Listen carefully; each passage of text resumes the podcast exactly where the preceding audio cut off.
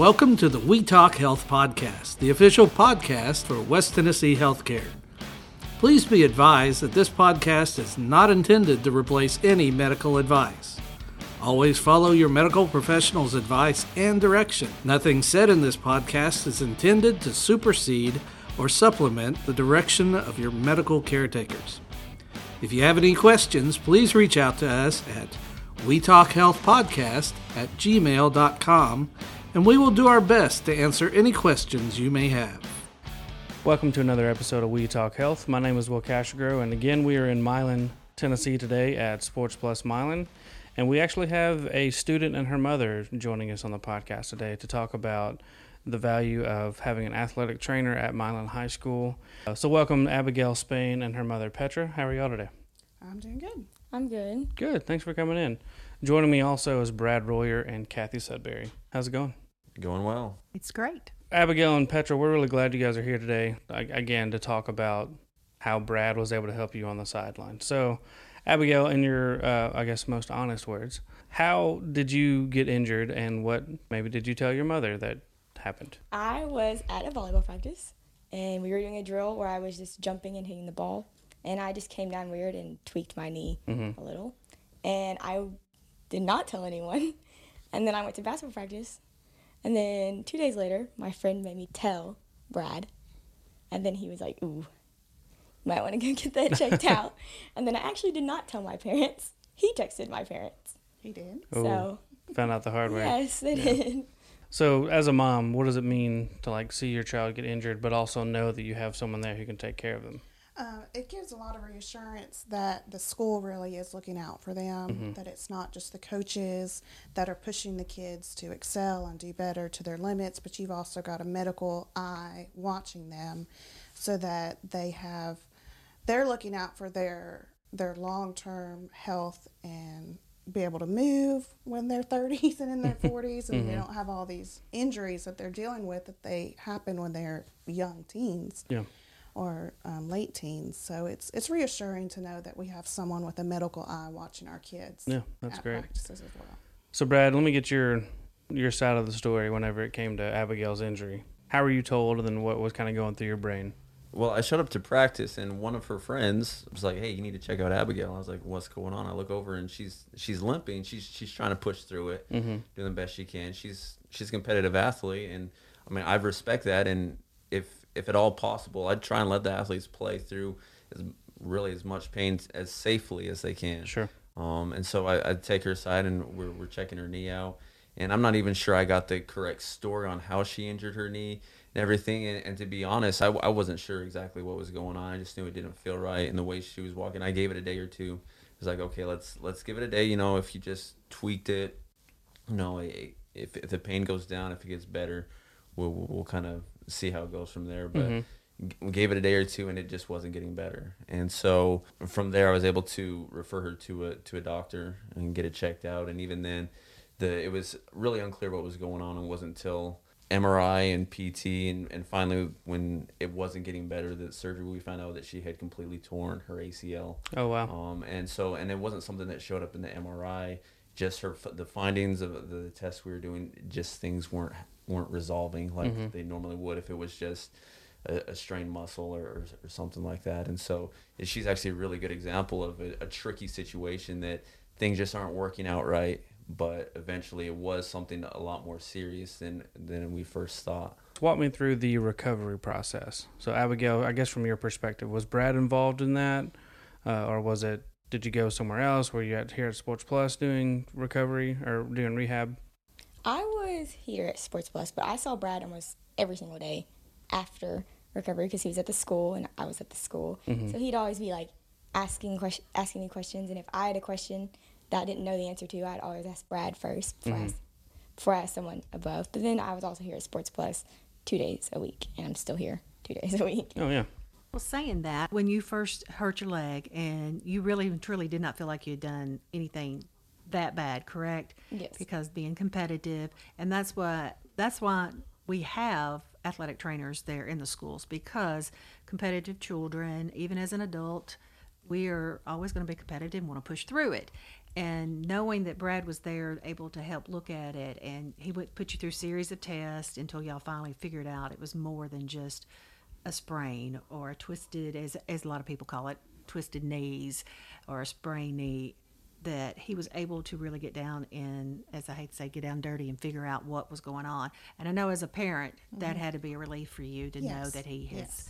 He took the time to figure mm-hmm. out what was going on with her. And he also, he sees these kids on a daily basis as well. So he can look at them and know, okay, she's not running like she normally does. She's not competing like she normally does, because he has eyes on them every day, because he's pretty much at all the practices or available at the school, so that the kids know that they feel safe going to him, mm-hmm. to know that he's watching out for them. It's almost like he's part of the coaching staff. Yes. And he covers all sports, too. So, he, like, Abigail plays two sports. Mm-hmm. So he is part of all the sports at Milan High School and not just one sport or one coach. Yeah. I, I like to feel included as much as I can with the sports, because, mm-hmm. like you said, the more I can get to know the kids, mm-hmm. the, the more effectively I can help them. I know Abigail in her rehab, there's times where she's coming in and she's limping after, after um, her rehab session. It's like, well... what's going on, like, did it hurt too much? And if there's things that needs to be communicated back to the therapist, because once again, she wants to push herself as much as she can, but during rehab and even during just regular injuries, if you push yourself too much, it can be detrimental to your recovery. And sure. so I'm able to communicate with her and the therapist what's going on. And so if they need to back off a little here, we can back them off. Or if they need to push her a little more, we can do that too. Because she wants to get back to play. That's a question she's always asking, you know, when can I get back? When can I do this? When can I do this? I'm like, well, we have to stick to, you know, protocol. They're there for a reason, to keep your knees safe, because we don't want to have to go through the whole surgery and recovery again. Mm-hmm. Because we have a season coming up. You have volleyball starting, I mean, I know June, they're kind July. of, yeah, they're yeah. practice, starting to practice and stuff now. And so we got to get you ready for that. And so doing our best with every, you know, resource we can, because if she comes in limping and it's not because of therapy, it's something that she needs to adjust. I've given her walking lessons and have, you know, just try different things to help to see what works for her, because it's just not a cookie cutter mold for sure, you know, for for everybody, but it's it's individualized care. That's great. So, like, Petra, for you, say say you knew, like, a a friend of yours had kids who are about to start playing sports at Milan. What would you say to them, I guess, to kind of ease their mind if their child were to get injured on the sidelines? Coming into Milan High School, having a sports trainer there all the time, I guess I would tell parents that um, when we look across the sidelines and we see our coaches there, we know who our coaches are, we see our players, we see our managers, but you also see Brad.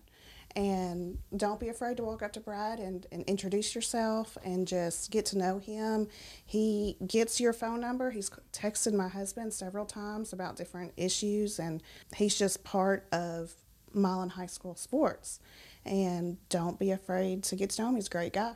He, he will come up to us, too. Like, we went to the softball game this past week, and he came right up to me and asked how Abigail was doing. And so she wasn't even at the facility. She was somewhere else. But um, she che- he checks up on our kids, and mm-hmm. he's just a great guy.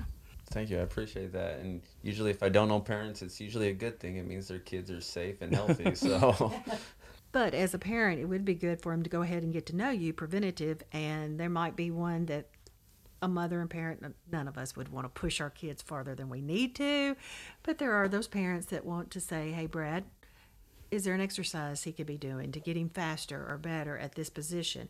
So that is a lot that we probably need to think about as a parent coming into the system. Get to know that athletic trainer. Get to know what he does, how he helps, because we're not just there for injuries. We're there to help prevent as well. That is something a parent needs to know, what you do and how you can do it for them. Oh, absolutely. And that's one thing I love, getting being there on the sidelines and, and talking with parents of the injured kids as well as those that aren't, because I get to know the parents a, a little better. And I have had it, questions from parents, you know, what does he need to do to, to do this, and getting to know them, and really they can know where I'm coming from in my background.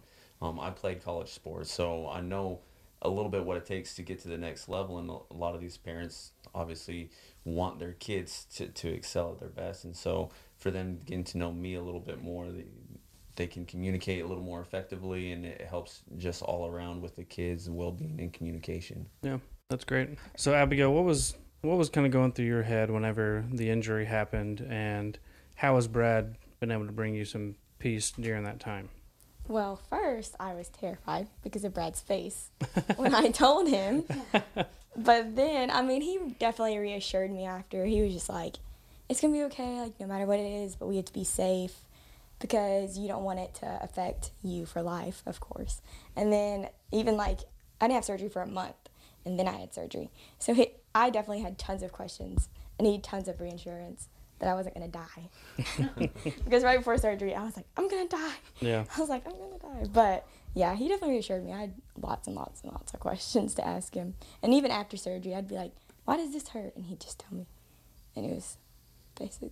Yeah, and I mean, if I didn't know the answer, I would try my best to try and find it yes, so somewhere definitely. Or other. And just being able to communicate with you and the doctors and therapists, I mean, it, it helps me see the whole big picture. And if you have questions, it's...